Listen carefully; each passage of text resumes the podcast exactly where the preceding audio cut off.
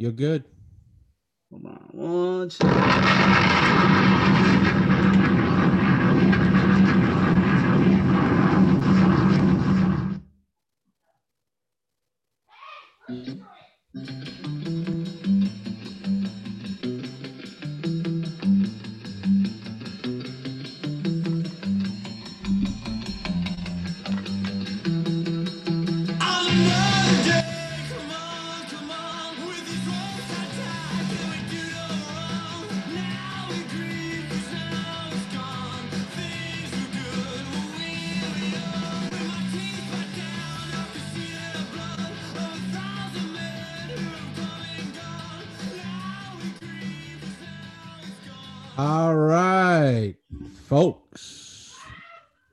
Welcome to the Crack House podcast. My name is Michael Sullivan. Thanks for joining us. With me, as always, in everything Crack House is my man Chris Muskie Muscalino. What's up, brother? Big Mike, what's up, man? What's up, all my crackheads out there? No, Pun intended. nothing. I really enjoyed uh the intro song there. A little uh, what was that? Rescue Me there. It's pretty good. Oh man, Rescue Me, such a great show. All you civil servants out there. Boston guy playing a New York fireman. Uh, Denis Leary, classic show, man. Yeah, and that's uh, that's I where I stole it from.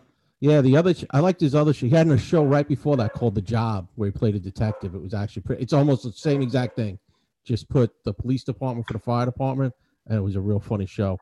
Uh, but like we said, we want to thank everyone for joining us.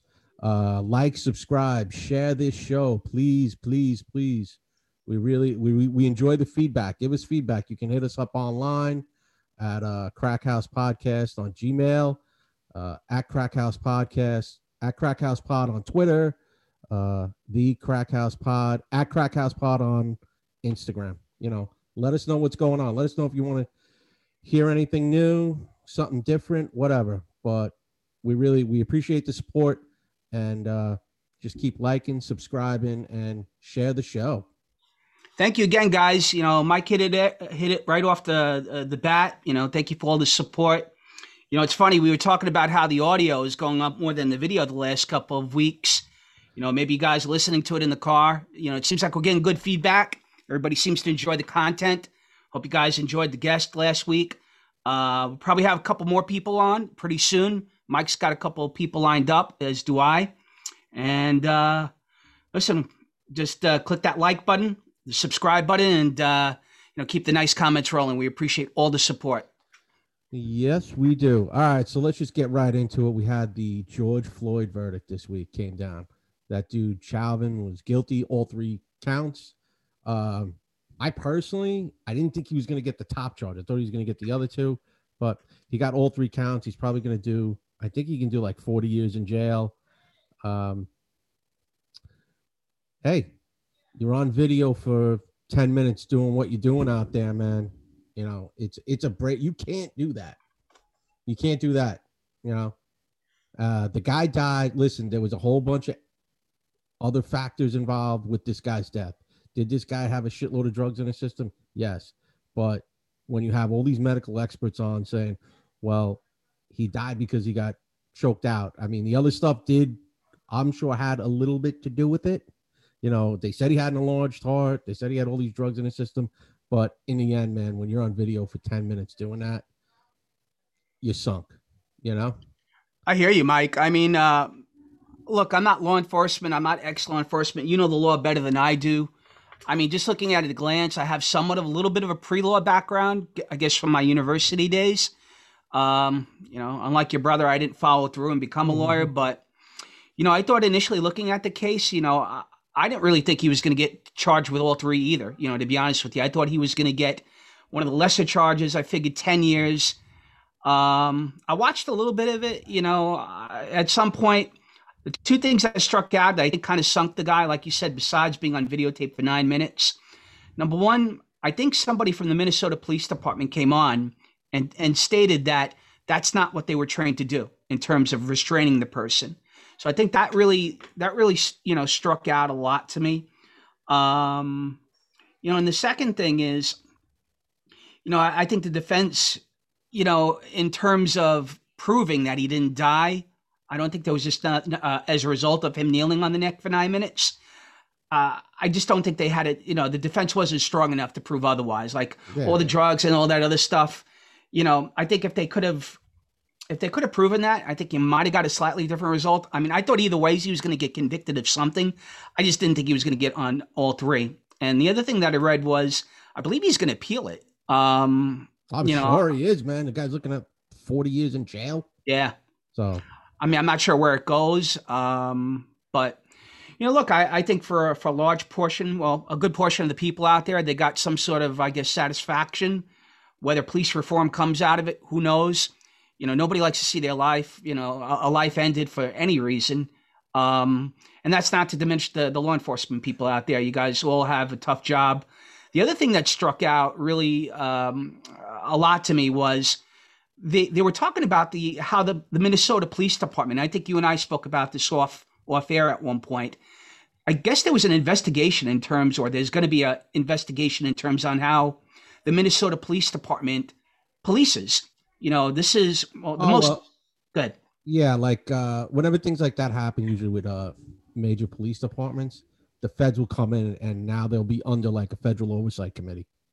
Like every every little like if if another George Floyd happened in you know Minnesota there, Minneapolis, the feds just have complete oversight and they would just take over the investigation immediately. Me and my friend Mario were talking about this a couple years ago. I guess you know uh, Mario is a Jamaican guy, a very good friend of mine, really great guy, and we were talking about the different cases. And he mentioned, he, you know, he actually spent some time in Minnesota at some point, and he talked about he talked about another case. I think maybe people out there are familiar with it, where the guy was riding with his girlfriend in the car. He identified himself as a gun owner, and basically, a couple minutes later, he got killed there wasn't any video unlike the George Floyd thing, which I guess really contributed to Floyd, you know, Chauvin getting convicted. But, you know, I- think the the Chauvin thing obviously blew up last year because of the video. But my understanding is there was other incidents along with the one I mentioned that have happened that I think are spurring that. You know, I didn't know that there's a federal in- investigation that gets launched after something like this, but it seems like these guys might be policing a little bit different than the, some of the bigger departments out there, like you know in New York or California or what have you. Um, not to say it doesn't happen elsewhere. I don't know. I, I, you know, but I found that kind of interesting. Yeah, yeah, I remember that case, and uh, yeah, like I said, there'll be federal oversight now. I mean, and and uh, I think they already talked about passing some other crime bill named after George Floyd. So we'll just see what what happens with that. I just thought it was weird too. Like the day that verdict came out, they had the shooting in Ohio, where you know it's one of those things, man. Everyone just jumped to conclusions. And then you watch the video, and the you know I'll say it. The cop did the right thing. He had to he had to eliminate the threat. That girl was gonna get killed. That girl was gonna get stabbed up. You know, I, I understand it was a 16 year old girl, but think if you're the parents of the girl that was gonna get stabbed. I I think you're pretty happy. Unfor- you know, it's an unfortunate outcome, but I think you're happy now that your child's gonna go home in one piece at least. Yeah, absolutely, Mike. You know, I think you made a good point. I think the biggest thing with all these cases is the jumping to conclusions. Like, I, I guess the Minnesota one, the Chauvin thing was pretty, you know, pretty self evident. You know, the video spoke for itself. But, you know, for many years now, even dating back to the Ferguson one and, you know, some of the other ones that happened, you know, just seems people so quick to jump to conclusions in terms of watching a 30 second snippet. And again, I'm not diminishing anything. And again, I'm not condoning anything on, you know, no, again, that's not my point. My point is to deduct from the 30 seconds that the media shows you what happens, you know, or people to speak out of it. Not so much guys like you and I, which again, we probably shouldn't either, you know, at least looking at it at a glance. Yeah, But like people in politics, you know, on a higher, higher level, the president, whether it was Trump or Obama, or whoever, or even some of these athletes, going back to what you just mentioned about the Ohio thing, you know, I I saw that LeBron had posted a tweet, uh, basically with a picture of the guy that you know who shot the, the, the young girl, and saying something to the effect accountability and you're next yeah, then it, and then I guess there was a lot of backlash towards it because, like you said, you know, the circumstances start to come out, you know, and it's not just a case of white guy killing, you know, white cop killing black black person. You know, it's a case of there's a little bit more to it. You know, just so happens the guy might be white, there might be a black cop. Who the hell knows? But you know, I saw that tweet that LeBron sent out, and he deleted it. I guess he was getting a lot of backlash, and um, you know, look on both ends. I think you get a lot of divisive rhetoric, man. I, yeah, I think, you're gonna have like you know, I'm I'm sure that was a quick like knee jerk reaction from him. He heard the story and was like, I gotta put this out. Here's a picture of the guy. Then someone probably whispered in his ear, like, here's the video, here's the story. Well, he took it down and then he posted something up about accountability again and how cops got listen, it, it, I'll say, yeah, cops should be accountable for what they do, but when they're right, they're right. You know, Yeah. it's an unfortunate incident what happened. There was no winning in that situation. If that cop doesn't shoot, that girl gets stabbed and could get killed. You know, that's just what happened. And my thing is, I think we spoke about this before, Mike, as far as you know the resisting piece, or like you know even the person lunging at another, you know, a cop or another person with a knife. I mean, come on. I mean, look, putting race aside for a second, which I don't really think it has anything to do with this situation, not not the Chauvin thing, but the uh, the Cleveland thing. You know, just use your use your common sense. I mean, if you're in front of a cop and you're lunging with a knife towards somebody, there's a good chance something bad is probably going to happen to you. You know, you resist arrest. I mean, uh, look, you want to make an argument that you know people are profiled. I guess you can kind of play that into you know things to an extent. But the reality of it is, look, I got into trouble as a kid growing up in Astoria. I knew not to mess with police. You know, I figured they got guns. Most of the time, I didn't. You know, um, and chances are I was probably ninety nine percent of the time not going to get the better of them. If I ran, same deal. If I resisted, same deal. It's got nothing to do with the color of my skin. It's just you know common sense. Now, that's not to say that th- there isn't racism out there and there isn't, you know, there doesn't need to be police reform. Yeah. It just, I think it goes both ways. But I saw that LeBron thing and, you know, I'm not a big fan of him to begin with. I think a lot of this, the stuff that he says, I think off the court, he does some good things for his community and stuff. But uh, a lot of stuff that he comes out, and I'm not, I don't want to pile on him either. It just seems like both ends, they put out this divisive rhetoric that pits people, you know, against one another, you know, based on the color of their skin. And, you know, I, I think the country's still got ways to go in some regards, but, you know, people should be a little bit more cognizant of fanning the flames on both ends, you know? Yeah, absolutely. All right. Enough of that. Let's get into something that's really important, Yeah. which is the Academy Awards are coming out this week, I think. I think it's Yeah. yeah, today, right? The Academy Awards. So, I mean, that's the most important thing. It's, you know, millionaires giving other millionaires trophies for playing pretend. So,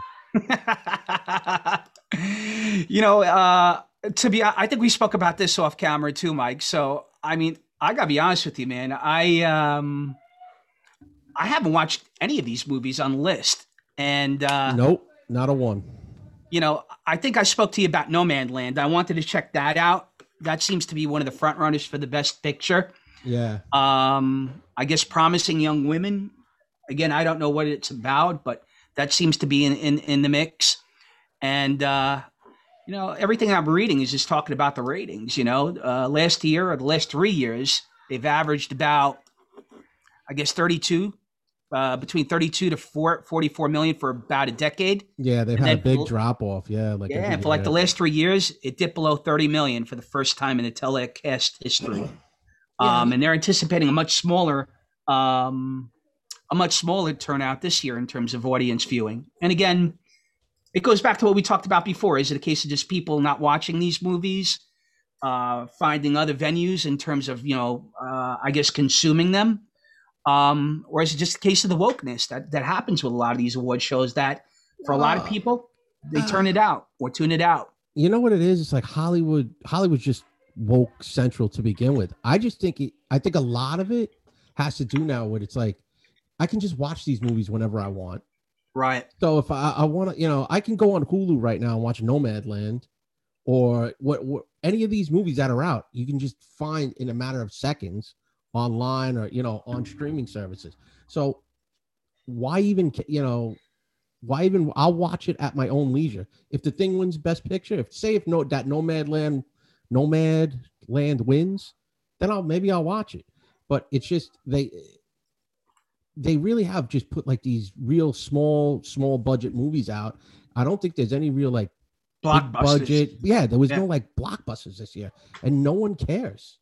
Like Right. we, we just went through where people lost their jobs, their homes because of this pandemic, people were just locked inside. You know what? We've watched enough TV over the last year to like, who gives a shit about any of these movies?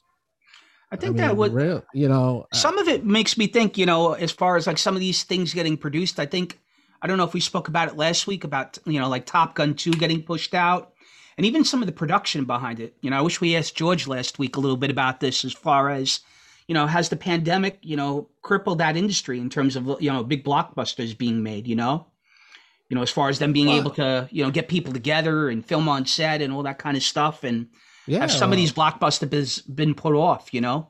I'm sure a bunch of them have not, you know, not been made or shelved or anything like that. I mean, what's coming? I mean, one of those Fast and Furious movies is on on deck to come out. That Top Gun 2 has just been pushed around and pushed around. Right. I mean, uh I I I know some people are really like into seeing it, but I don't have any like real like want to run out and go see Top Gun 2. I could care less.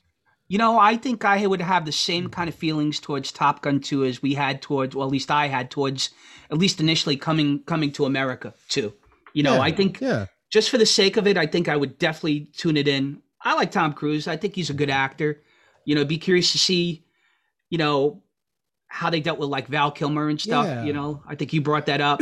yeah, that's what uh, I want to see. He's in when you if you go on like IMDb and you run the cast, he's in it. But for people that don't know, like Val Kilmer had some weird throat thing. I think his thyroid, something like that. His throat got all fucked up, and he actually talks like Donald Duck right now. He's got uh, there's audio you can look it up. Just Google, you know, Val Kilmer, Donald Duck voice, and that's how he sounds right now. So I bet I you they, I bet they, you they use technology, Mike. You know, as far as yeah. like the his voice, you know, to like how they re, you know, yeah, how they redo people, you know, like in with modern technology. Yeah. You know, kind of like I don't know if we ever brought this up, like kind of like Grand Moff Tarkin in Rogue One. Yeah, that looked creepy. He, he looked more like a video game character. Do you know the story behind that?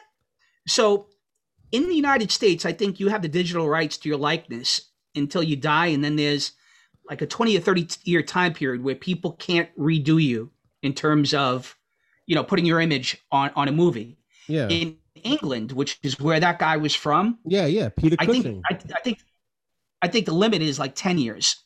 So that's how they were able to do it and use his likeness. They didn't have to pay the estate all that money to get oh, him into oh, Rogue One.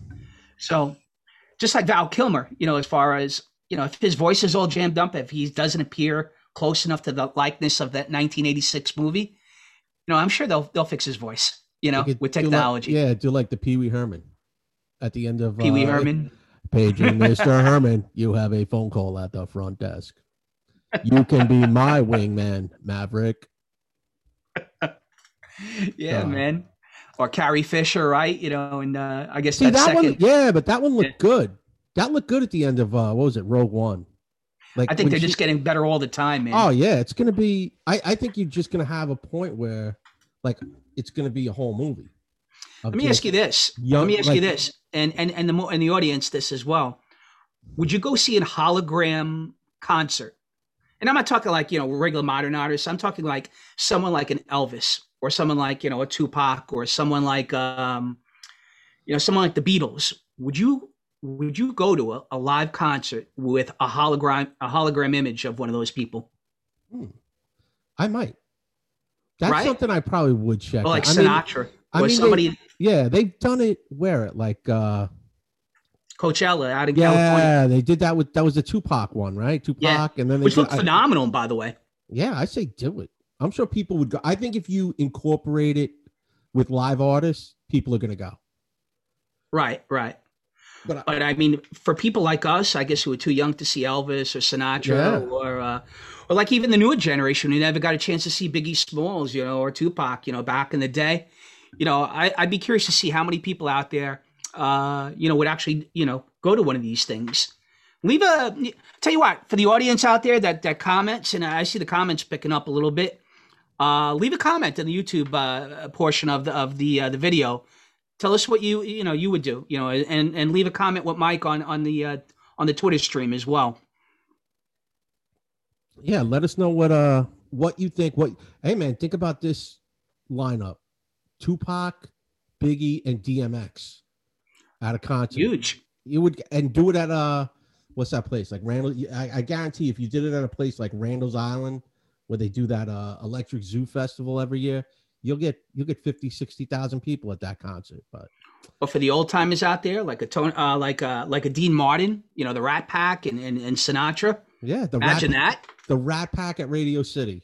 Imagine how big that would be. Yeah. Well, Rat Pack in Vegas, you know, do it in Vegas. And I guess with you know post COVID, how, how how well would that work? Yeah. You think that wouldn't sell out in a Yeah. heartbeat? But yeah, listen, I'm gonna I'm gonna check the Oscars out. But like I said, between the wokeness and stuff and the lackluster lineup, Yeah, I don't know- care. Yeah, I, don't, I didn't see any of these movies. There was no like hubbub about any of these movies. Like we just talked about that Nomadland. I, it's just her. Like it seems like she's just driving around in a van. Like who cares?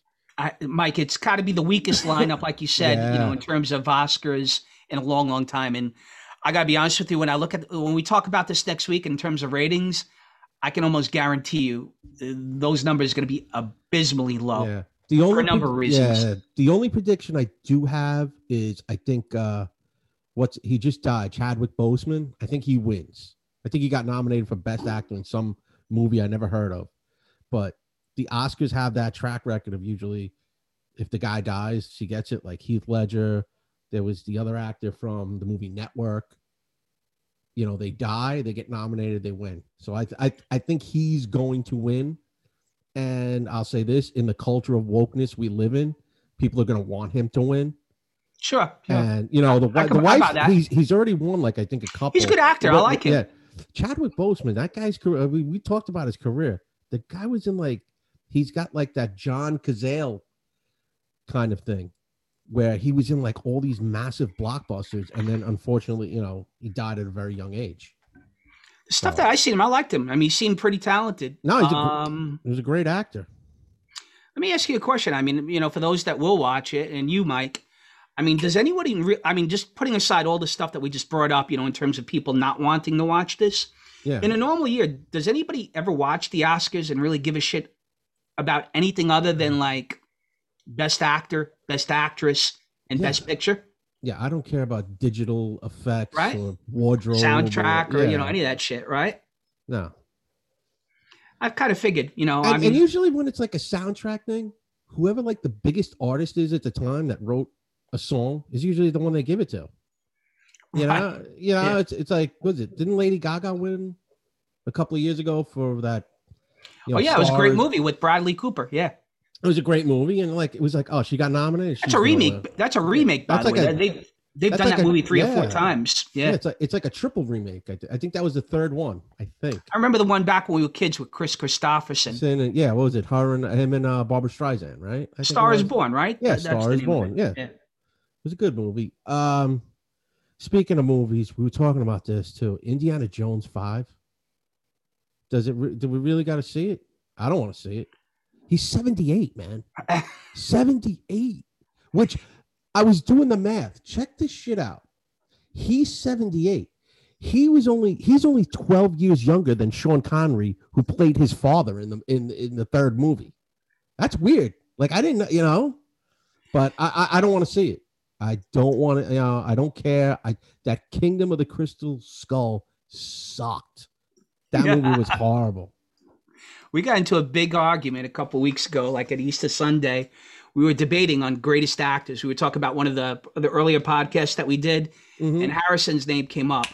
The background for those that don't know, I met Harrison Ford. Harrison Ford actually worked in my uh, lived in my dad's building on Central Park West and 72nd Street. So we both got the the pleasure to meet him. Really super super down to earth guy. Um, I met him. He moved into the building and he basically came into the elevator that I ran one day. I ran a maintenance elevator in my dad's building, and uh, he had a, a, a baseball hat pulled down real low. He had dark glasses on, and I didn't know he was in the building at that time. So I'm mopping the floor, and he comes running out, and he goes, "Hey, can you run me downstairs to the basement? You know, I I, I need to get something." I'm like, "Oh shit, that's Harrison Ford." He goes, "Yeah, yeah, yeah, yeah." So I go, "Yeah, sure, I'll run you down." So he comes into the freight elevator. Um, in the freight elevator, we have a little chair and stuff. So happens I had a Star Wars novel, and it was like on on my little chair. So he looks at it and he starts shaking his head. I go, look, I'm a big fan of yours.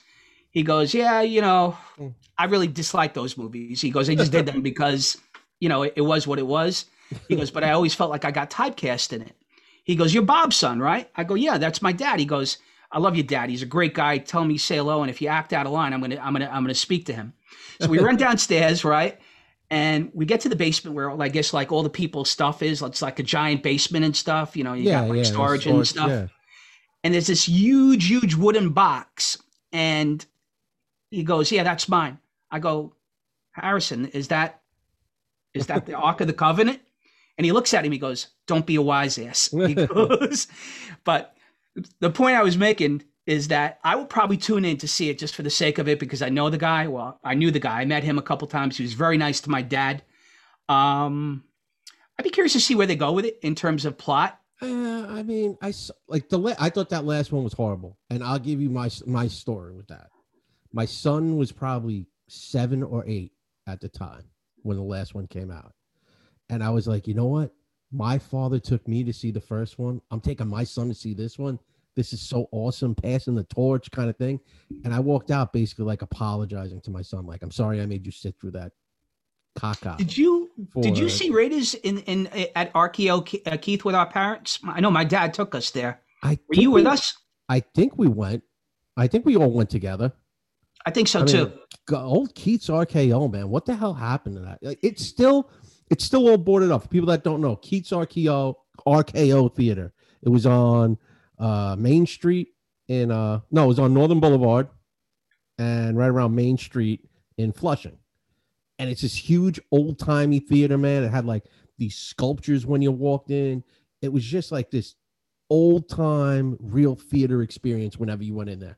And you know, me and Chris used to go when we were kids. Our parents would take us, and we always had a great time. And the place went out of business or whatever it was in like the 90s, and it's just been boarded up. It's like it's almost a whole square block, and no one's done anything with it. I don't know what the hell is going on with it. Anyone knows what happened to Keith's RKO and why it's still boarded up I up? spoke to somebody last week. So I speak to people all over the country, right, Mike? So I spoke to a guy from Flushing. He's a little bit older than us, about 10 years ago, and he still lives there. And he goes, You know, it's still there. And he goes, Yeah. It's boarded up. He goes, They can't tear it down because it was it was deemed uh, a cultural landmark. Oh, So that's never going to be taken down. And just so you know, me and Mike, you know, our, our fathers used to take us see like all the big flicks in the early 80s there Raiders, the Star Wars movies, the Rockies. yeah, I remember seeing um, Rocky Four yeah. there, Jedi there. We saw Flash Gordon back in the day, Yeah. remember? You, you know, uh, you know, from the movie Ted, which was great. Yeah, And uh, you know, th- like Mike was explaining, it was like it looked like something out of the 19th century. You know, as far as the lobby, it looked like something that resembled the, I guess, the lobby of the Titanic, if that makes sense to people, right? You know, I had that big balcony and Yep. stuff, right, and the stairs. yep. It was pretty cool, man. It was pretty cool. It's a shame that it, uh, that you know, nobody's renovated Yeah, it's, it's just like it. yeah, you see it, man. It just sits there and it's just like rotting away, man. It's just rotting away. But I'll definitely check Indiana out. You know, you know, me and my wife and my dad, we all got into this big argument about East uh, on Easter about Harrison Ford and how big of an actor he was. I'm like, look, dude, from 1990 to like 92, he was as big as they they came. You know, he had a great career between the Star Wars movies, uh, the the Indiana Jones movies. I guess at the time where um, that movie um where he plays the doctor, you know, who gets framed for murder. Oh, fugitive, yeah. The Fugitive. I guess between right about then and, and the Jack Clant, uh, the Jack um, Ryan Ryan, movies, you know, he was huge, man. I mean, I'm not saying he was like you know the biggest, but he was up there. well, I so- mean, he's the only guy from the Star Wars movies that like his career wasn't ruined after it. Yeah, I mean, I know he told you, oh, I was typecast. Yeah, what were you typecast as? Like the action hero that was in every goddamn action movie for 10 years straight, and you made probably hundreds of millions of dollars doing it. Yeah, yeah. And and you're in your late 70s and they still want you to be an action hero still. Well, for those Oh, that don't know, he also had a career before Star Wars too. He, I think he was in um, American Graffiti, and I think he was also in Apocalypse Now, the beginning, the beginning of Apocalypse Now. Yeah. If you go back and watch that, guy had a really good career, all things aside, and at one point he was he was up there. trivia, a little piece of trivia from the Apocalypse Now scene. He's in the beginning when they give Martin Sheen his uh orders to go kill Kurtz, right? Right. What's his character's name? He he he he's got glasses on in the scene, and he and he plays. What? No, what's his name? Because it's that's the big thing. It's an inside joke. No idea, man. His name in the movie, I think he's like a colonel or a Right. lieutenant or whatever. And he's reading off the orders, Yeah. right? Yeah. His name's George Lucas in the movie. Oh wow, It's wow. an inside joke. Like you have to see it, and you'll see it on his shirt. It says Lucas on the shirt. So Well, I think didn't George Lucas also do American Graffiti? Was Yeah, he? Yep, that was I Yeah, think that's probably why. big movie. Yeah, yeah. No, man, I'll definitely check it out. I mean, as far Yeah. as the story goes, I have no, Uh, I don't know. I have no expectations I for it. yeah, I don't. I, I don't know. I don't know. um, speaking of apocalypse, now I always wanted. There's a thing on YouTube I want to watch about why Harvey Keitel got fired from that movie because he was the original lead before Martin Sheen. They brought Martin Sheen in to replace Harvey Keitel. He's an interesting guy too, man. Harvey Keitel. And Um, Harvey Keitel was a real. He was in the Marine Corps for like eight years. Like you know he- the story with Harvey Keitel. So Dave, who we'll probably have on the show in a couple weeks, you know, the guy behind Gravesend, um, he told me a story. I guess he ran into Harvey Keitel back in the day, or he knew him, or he ran into him. And make a long story short, I guess he was married to Lorraine Bracco at one point. yes, yes. and I guess she got divorced from him and married Edward Olmos. And allegedly, the story goes, according to Dave, and he, he basically said that Keitel wanted to kill Olmos because Olmos had like all sorts of like skeletons in his closet for like child molesting and all sorts of nonsense back in the day. And there was a big thing like Ke- Keitel. I, I well, we'll ask him in a couple weeks when he comes on, but the story goes that Keitel really had it in for Olmos. He number one for stealing Bracco from him, and number two, you know, for all that uh, alleged bullshit that that that he got accused of. Oh, Which you know, again, I don't know the backstory of it. You know, we'll ask Dave when he when he comes on. He'll go a little bit more into detail for us. I saw a thing on uh I was watching like went down like a YouTube rabbit hole about it was actually about like Edward James Olmos when he did uh American Me Oh yeah, and they had on Danny Trejo, the actor, you know, Machete. yeah, yeah, yeah, yeah. And I think Edward James Olmos asked him to be in the movie and he was kind of like, "Man, you're fucking with the Mexican mafia. They're not going to be happy about this." Right. And Edward James Olmos got like some death threats while he was making that movie. And after the movie came out, and Danny Trejo supposedly smoothed a lot of it over. Like they had they had like sit downs and stuff like this. Like, you know, you can't have this in the movie, like especially like a lot of the gang rape stuff and things like that. They were like they wanted to keep shit secret and quiet, you know. They, you know, the Mexican mafia is run silent, run deep. And he was getting death threats about uh the characters in the movie and like who I think because he was technically playing like a loose version of one of the guys in the Mexican mafia, and they were not happy about it. Oh, I'm sure of it. I remember a buddy of mine used to always tease me. He was like, "Yeah, I love the part where the uh, the Mex- the Italian guy gets raped in prison, and he, you know, he used to always break my balls because I'm Italian and stuff." And I'm like, "Yeah, you know what? Let me check the movie out." And uh, I'm watching it. I'm like, "Yo, this is a demented flick, man." Yeah, But uh, going back to Keitel, so the the thing with Keitel and Olmos was Keitel learned that Olmos had been accused of allegedly abusing a minor, and I guess he lost custody of his daughter Stella, uh huh. and I think that, along with the fact that you know uh, Lorraine Bracco left him, I guess to go Oh, to yeah. Olmos really just fueled everything. But it's a pretty interesting story. When Dave comes on in a couple weeks, uh, he knows a little bit more, you know, based on what I explained to you. You know, maybe uh, maybe we'll have him tell that. Yeah. You know, if we have some time. Let me see. Is there anything online about that? Allegations. Yeah, it was a big thing, man. And I think he beat, or he was allegedly beating Lorraine Bracco at one point too. You know, for the audience that never watched The Sopranos, Oh shit! yeah, In 1992, a 14 year old girl accused Olmos of twice touching her in a sexual manner while they watched TV together. that's right. Almo- Olmos paid the family a cash settlement in response to the allegations and then denied they were true. Yeah. Uh, I don't know. I don't Pretty interesting story. Weird. You know, for the for the uh, the audience out there, Keitel has been in a ton of stuff. yeah, I'm, I'm uh, sorry, man. When yeah. people do these like payout things for shit like that, You're admitting guilt. like, uh, yeah, admitting and, guilt. and they say things like, "Oh, it's just cheaper to do the." Nah, man, dude, if you get touched, uh, if I'm getting attacked for touching kids, I'm fucking spending. I'm spending. fighting to- tooth and nail, right? Yeah. I'll I'll rob a bank to pay a lawyer to get me off Right. of that, man. That's You right. know, You know, like I did not do this. I don't care how much it costs. I'll I'll beg money in the street. The fuck yeah, there- there's some hanky panky bullshit going on with that. But uh, yeah, I don't know. I'm I'm like I said, I don't know if I'm gonna go see Indiana Jones. Or not. I don't. I don't. Uh, I'll check it out. Like just you know, just for the sake, you know, to give Harrison a couple bucks. Not that he needs it. Yeah, yeah, he's another guy. He's crying for money. So I don't know. but uh there's another tonight after you guys get done listening to the show a&e is doing their documentary on the man the myth the legend rowdy roddy piper nice I man. You know, we talked about this a couple weeks ago. So this is an eight-part series. I think they kicked it off last week with Stone Cold. They're going to do uh, Roddy Piper. I'm guessing they're going to do something on Andre the Giant, which, by the way, who for those that never saw the HBO uh, special about him, phenomenal, phenomenal Yeah, that- show.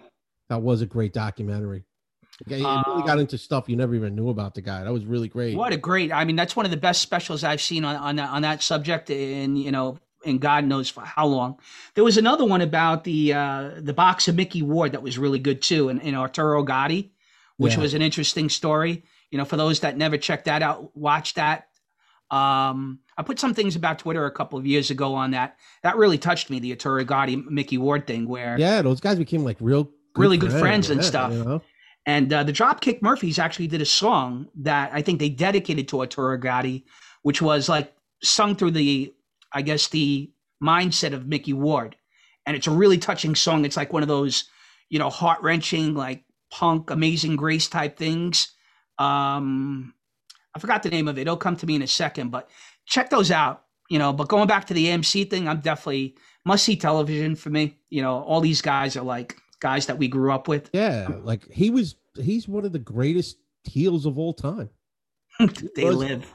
Yeah, they live. They live's one of the greatest, underrated, greatest uh, science fiction movies to ever come out. I love that movie. Um, but he was, yeah, he was like this guy that just showed up on the scene. You know, like for for us when we started watching, like when we got into wrestling, like in the late seventies, early eighties, basically. This is when like McMahon. Now we're gonna get old wrestling, but fuck it. Uh, but McMahon just started like buying out like all those other territories and bringing in their top guys. Right. And like, you know, like we didn't know who the hell Hulk Hogan was. He was like a West Coast guy. He brought him in. A lot of these dudes from the South, he started bringing in. I think Roddy Piper was a Canadian dude he brought in, and he he just went around and just started buying these guys out. And like when he showed up on the scene in like it was eighty two or whatever, I mean he was just that house of fire. I mean Piper's Pit was one of the the, the greatest wrestling promo shows probably ever to be done. I mean, he beat the hell out of people. I mean, remember the, the first episode he has on like some nobody wrestler and he just tears the guy apart in like 30. He just beats him up. Jimmy Snuka, remember when he cracked the he cracked a coconut? I mean, this would never be done today, but he like cracked a coconut over Jimmy Snuka's head. And I'm going to give you the name of the, the of the actor that he beat the crap out of, Frank Morales. For those that watch Yeah, yeah. I'm no loser. I ain't no loser. hey man, I never quit for nobody. and then like his big thing was always like Roddy Piper would just like, oh yeah, oh yeah, and then you would just see like the microphone slowly drop, and then he just punch somebody in the face. Great. Yeah, go online and probably just YouTube like old Piper's Pit episodes. How about when he shaved the Haiti the kid's uh, head? I mean, Yeah. imagine that today. No. No, way, man. I mean, Or- Well, what was the one? Remember, he just kept beating the shit out of Jimmy Snuka, and more coconuts, Yeah. more coconuts. and I mean, from what we know about Jimmy Snuka, he killed a girl in a hotel room, so maybe he did deserve it, but. yeah, man, that was Uh, crazy. that was crazy. He got off and then he died like two days later or whatever. But uh what was the Oh. one thing? Remember when he read the letter from like Jimmy Snuka's kid? Please don't beat up my daddy. right, right, right, right. And And, he he, just he just went bananas. Right. It was great. He, no, he, man. he was one of the he was one of the greats. And look, at the end of the day, um, I could tell you this much: I'm going to watch that whole series from from from fr- front to back. I think they're going to do The Rock. I think they're going to do um, I think they're going to do Andre. I think they're going to do Hulk Hogan, Macho Man. I'm guessing. Um, Ric Flair's got to be up there. Yeah. All the guys we talked about in the Mount, Mount Rushmore, they're, they're definitely in. Um, but it looks it looks like it's going to be well put uh, and well and well made. So I'll check it out. Um, curious to see eventually who who rounds it out. You know, outside of like Piper and Hogan and those guys and Well, I would say they probably. I would say they finish it up probably with Hogan. That's probably going to be the big one. Mhm. I mean, Hogan's had a weird life too, man. Like post wrestling, that guy's dude. His kid almost killed a guy in a fucking car accident, and then they All had these him. guys are you know they got crazy stories man. Dude, that the phone call of that was like, oh, the kid was kind of a loser anyway. What's the big deal? What's the big loss? Why should my son go to jail for it? And, Even like, Macho Man, like I mean, I, I- the way that Macho Man died, I mean, he died in a car accident. I, I guess Yeah. he was, well, they said he had a, it was a heart attack, hit a tree, Yeah. and that was it, man. yeah, yeah.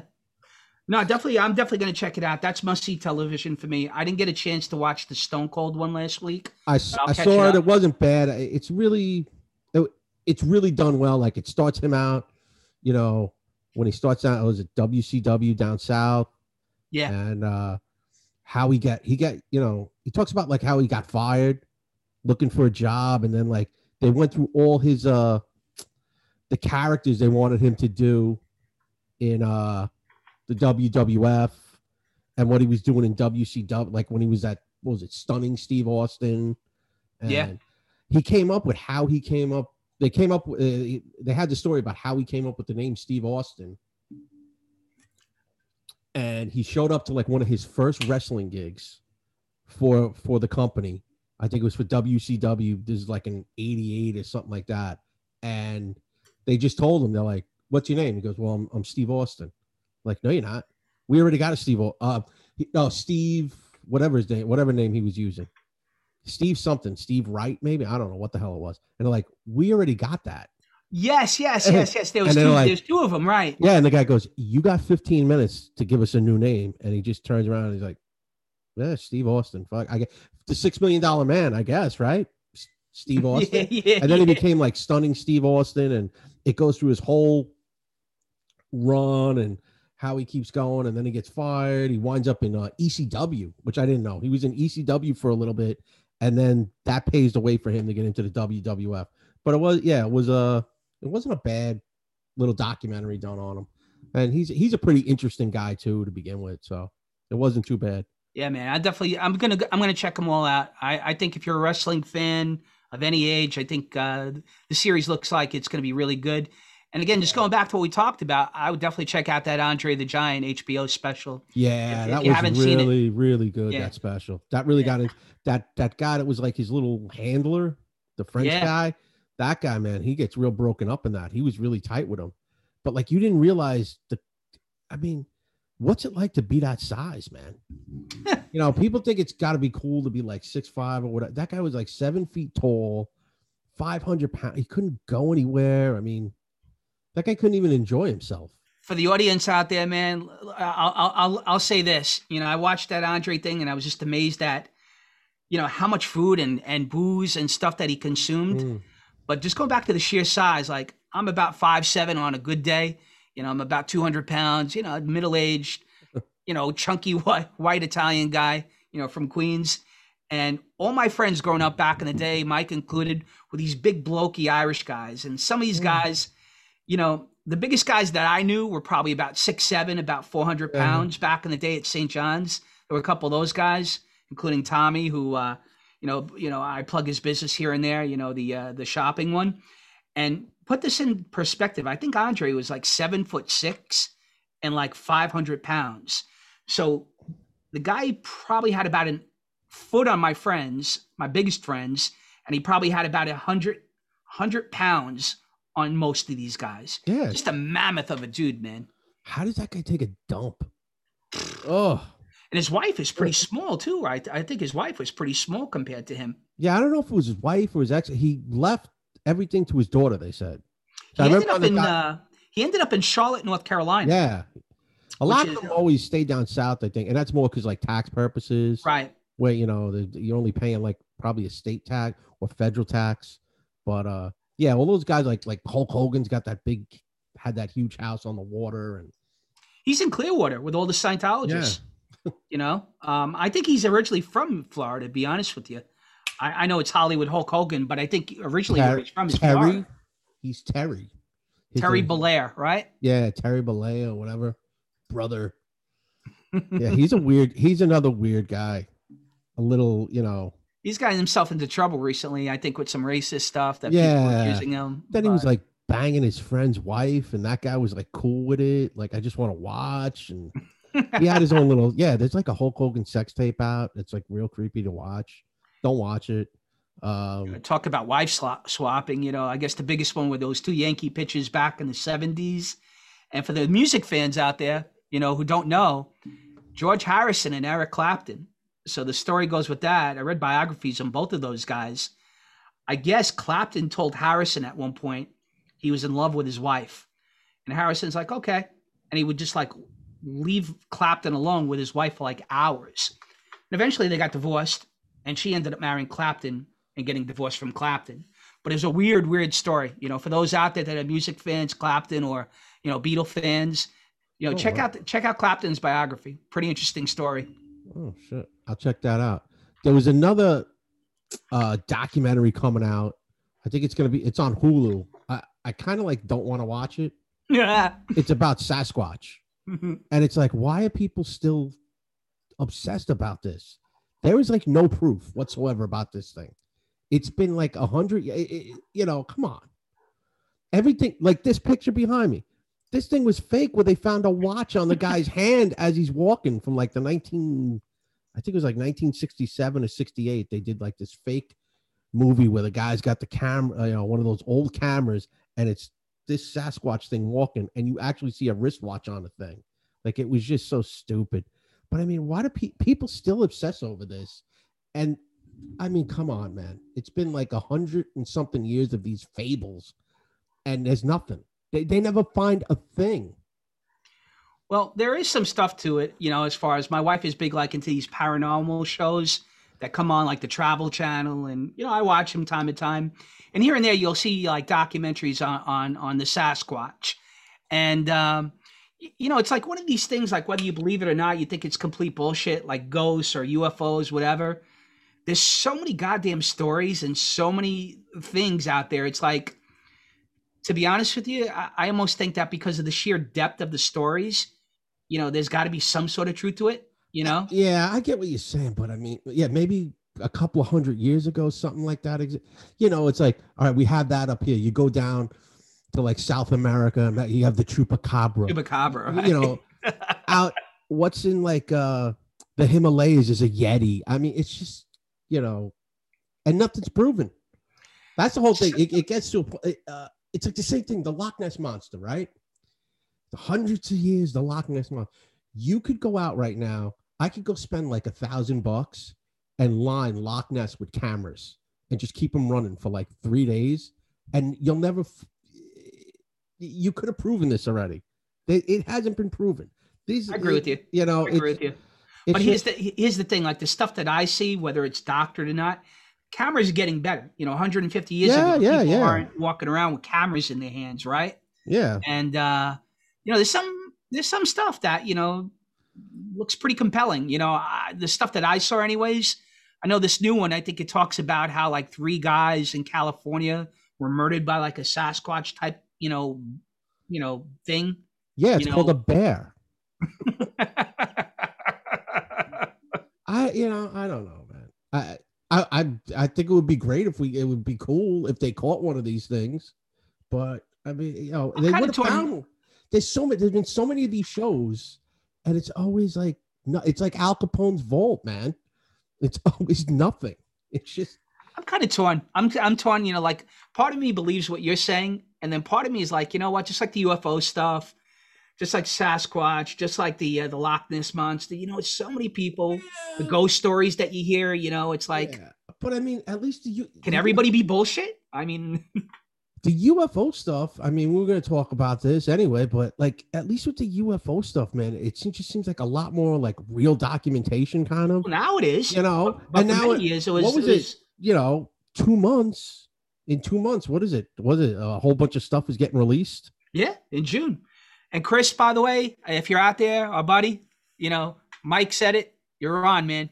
We're gonna have you come on. Yeah, when this stuff gets released, it's macho time. the Macho Man. Oh yeah. but I mean, yeah, I don't. I, I, th- that's at least believable, man. You got you got like some Air Force pilot going, yeah, man. I just saw some stuff. I I But don't think know about what. this. Think about for how many years, like if you said something like, I, I would have look, 20 years ago, 25 years ago, if you said something about UFOs to someone, you'd probably get a sideways glance, right? Mhm. Same thing like with the ghost shit, right? You know, my buddy Tony, he calls me Six Sense at work because I had a, a couple of interactions throughout the years.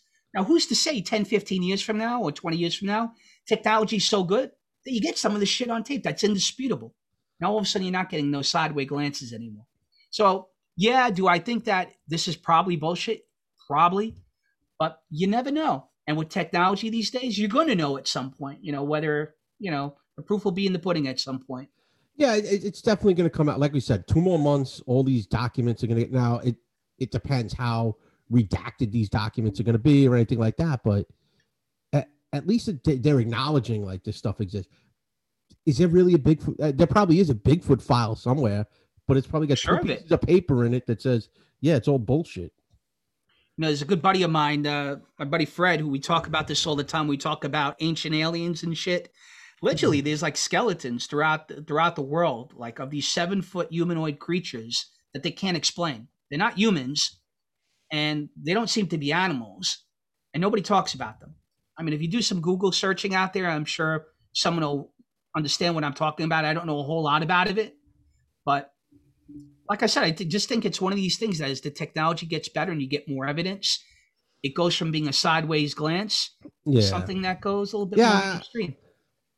yeah, it's like anything. Once I, you know, once more actual evidence comes out about this stuff, you know, like hopefully these documents really, you know, prove people weren't wrong, you know, and it was just the government trying to like cover it up so there wouldn't be, you know, mass hysteria in the streets, which is which is probably what would have happened it, with with some of these things. Like, yeah, they've been down here, yeah, they're here.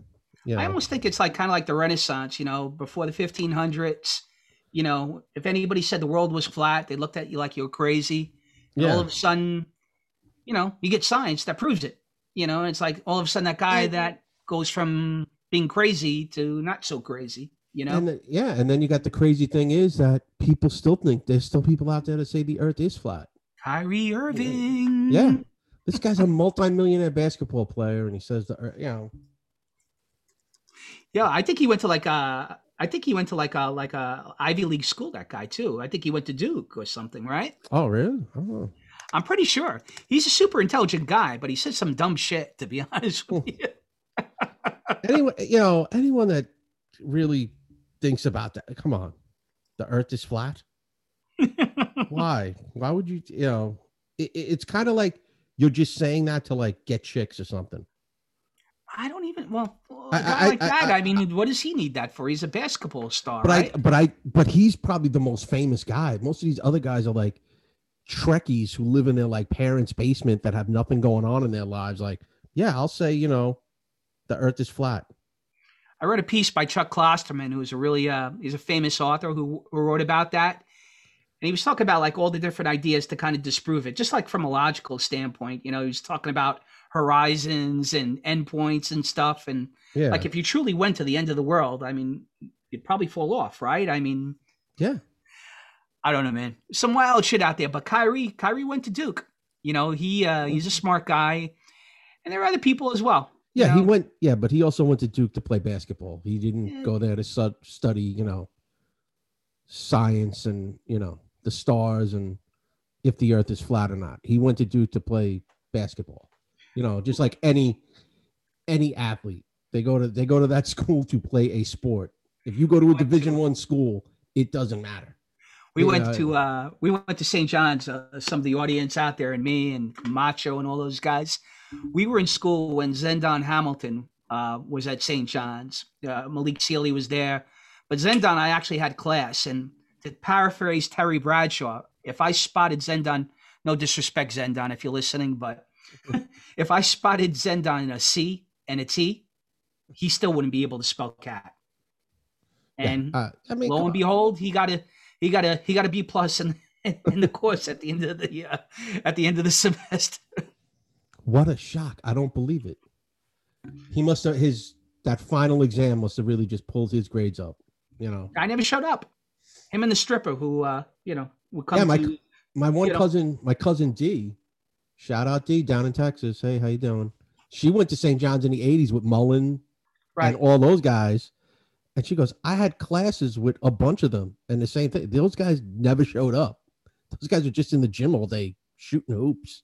That's it. That was they had a job to play basketball. That was it. That was their job. And like, I thought we were gonna. I, I was thinking about talking about this somewhere down the road, but let's just talk about it now. Should those guys get paid? Tough to say, man. I mean, I think there's a compelling argument. Yes, you know the reality of it is they drive a ton of revenue.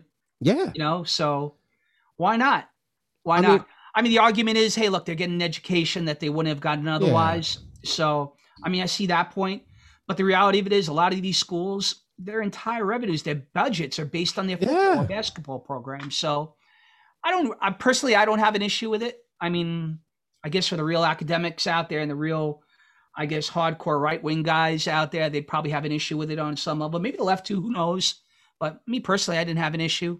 I just found it funny that Zendon and the good looking stripper that showed up on the first day of class, I didn't see either of them until the end, you know, until the last the last day of class.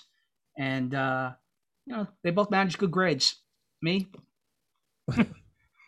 Yeah, I think I think those guys should. I, I don't think they should make like hundreds of thousands of dollars, but they should definitely get like some type of like livable wage, or maybe like a per diem thing, something, man. When you when you hear about these some of these kids, they're living on like ramen noodles. I mean, typical college lifestyle, and the coach of the team makes seven million dollars a year. To me, Yeah. something's off. but let's you know, let's call a spade a spade. At the end of the day, you know, these guys at the bigger schools, the big football guys, the big basketball guys, the you know, they're not living on ramen noodles. anyway you want to cut it. I'm sure It's probably yeah, closer to He Got Game, you know, Yeah. the movie with Denzel and stuff. Yeah, These guys are getting taken care of, man. Or, you know, at the very least, their agents are taking care of yeah. There's someone doing the end around to make sure they're. But yeah, they they should get something. I mean, yeah, th th those guys pull in millions upon millions of dollars a year for these schools. Where if th- Yeah. they didn't have a basketball or football program, no one would care. The, the school would be broke. So I I I- I'd say sh- you know share the wealth a little bit. Man. The uh, you know the opposite some- argument is I guess that you know for for people our age you know who've got kids that are in school or ready to go to college, you could also look at the spiraling you know costs of education these days attributed to mm. that.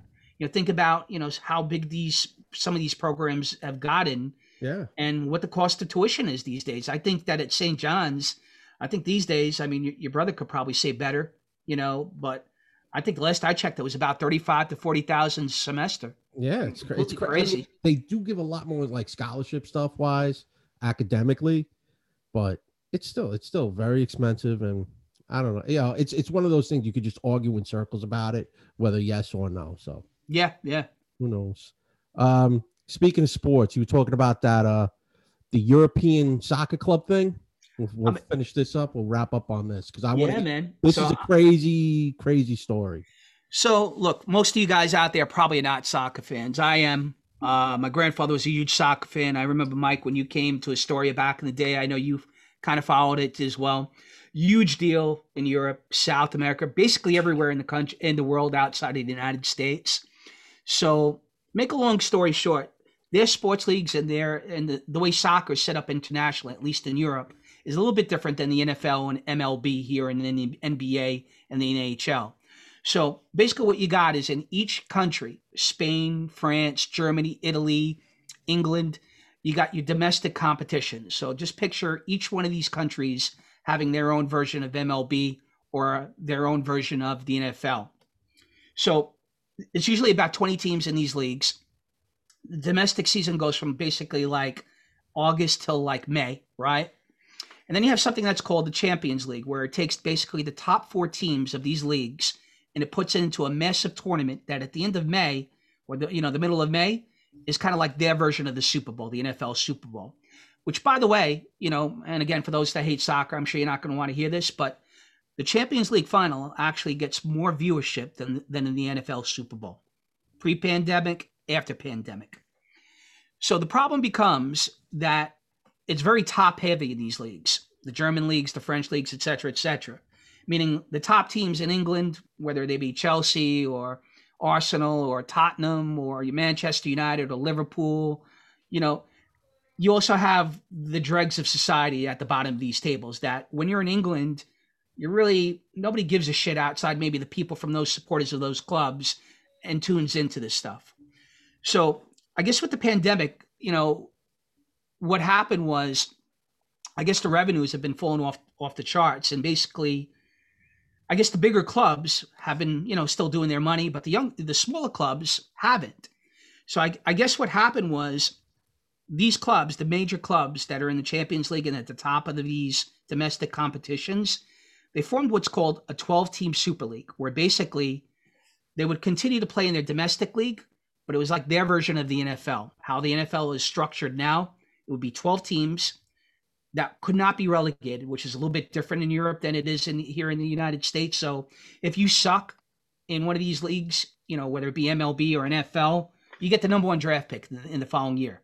Yeah. In these leagues, if you suck, you go one in 13 or one in 14 or five and 30, whatever it is, you get relegated, which means that you go from the top division in that country to the second tier.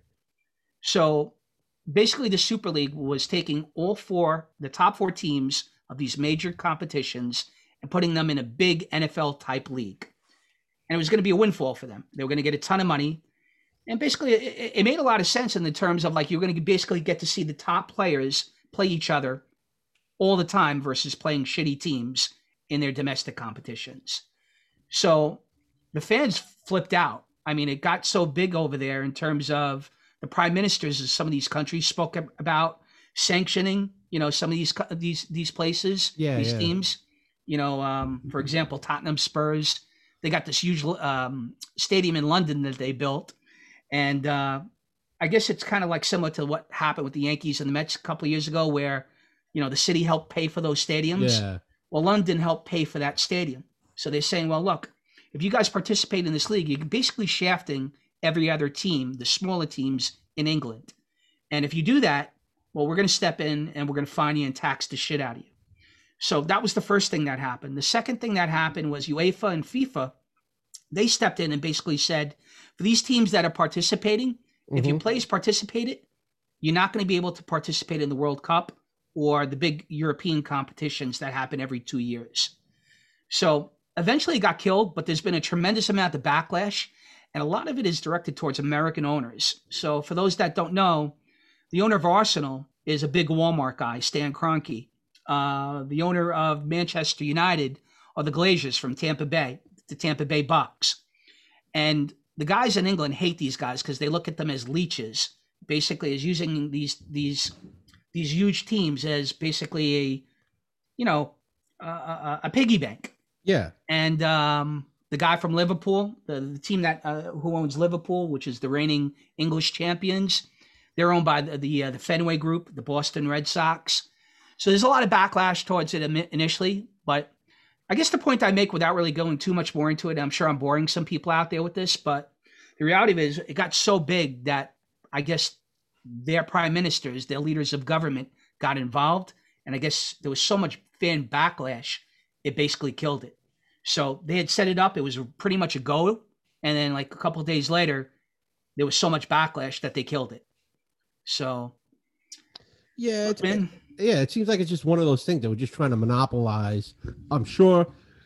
oh, excuse me. I'm sure the pandemic lost a lot of money, caused caused these teams to lose tons and tons of money. Someone Right. came up with this genius idea and didn't look at the consequences of it, where it was going to bankrupt these smaller teams, or you know, just monopolize the whole sport basically, and uh, they put a stop to it. I mean, I, I, you know, I, I wouldn't want to.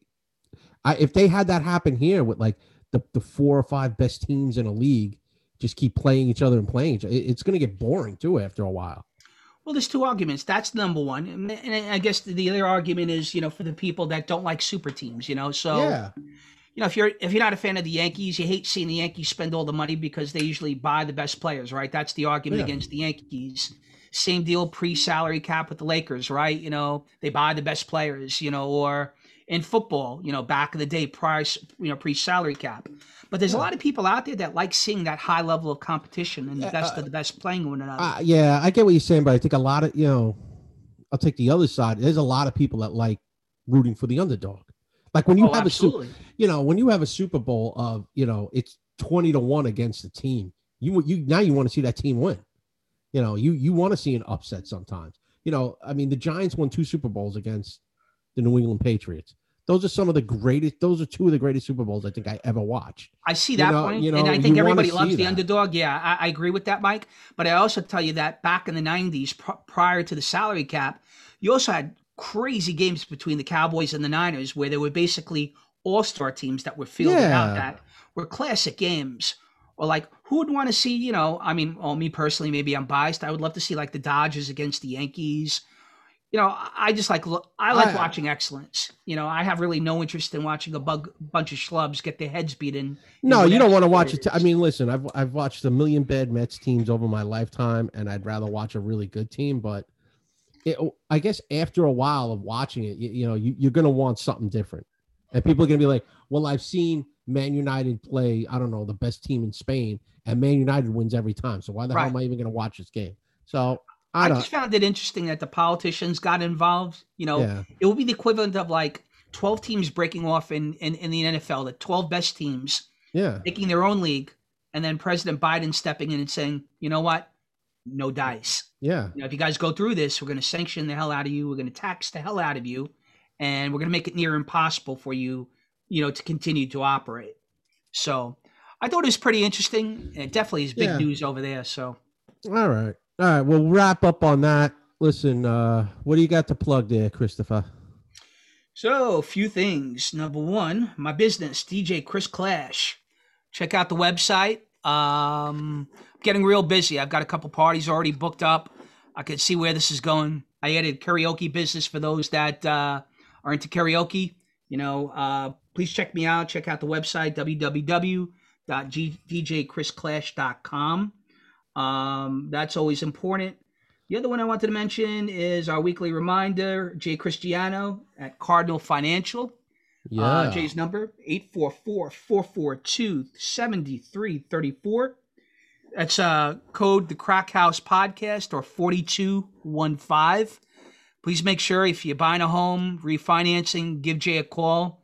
He caters to civil servants, especially. He's helped out a tremendous amount of people on, on, on NYPD already. Um, me and Michael want to spread the good news. We appreciate it. Yeah, Jay's a good dude. I met him a bunch of times. Um, I just have listen, check out Jack I Can Paint. Uh, give us a look at Crack House Pod on Twitter, Crack House Pod on Instagram. Uh, check out uh, Provmatic on Twitch. Uh, you can watch him play video games, and uh, that's about it. Oh, one Uh, more thing, Mike. Oh, based on the video, your your friend on the video games. So I'm starting to live stream my FIFA games. I'm a big time FIFA player. I'm in Division Three or Division Four. Um, I'm probably gonna have a channel that's gonna come out soon where you can watch me rage uh, playing FIFA 21. But uh, tell your friend I'd love to reach out to him. That's a big emerging business, that live streaming and video games. I think we spoke about that before as well. Yep. Check it. Yep. That's Frankie at Provmatic on Twitch. And that's about it. Thanks everyone for tuning in. Please like, subscribe, share. Make sure to click the bell, guys, and Ex- click subscribe and like. Exactly. And we'll see you next week. We love yous. Bye bye.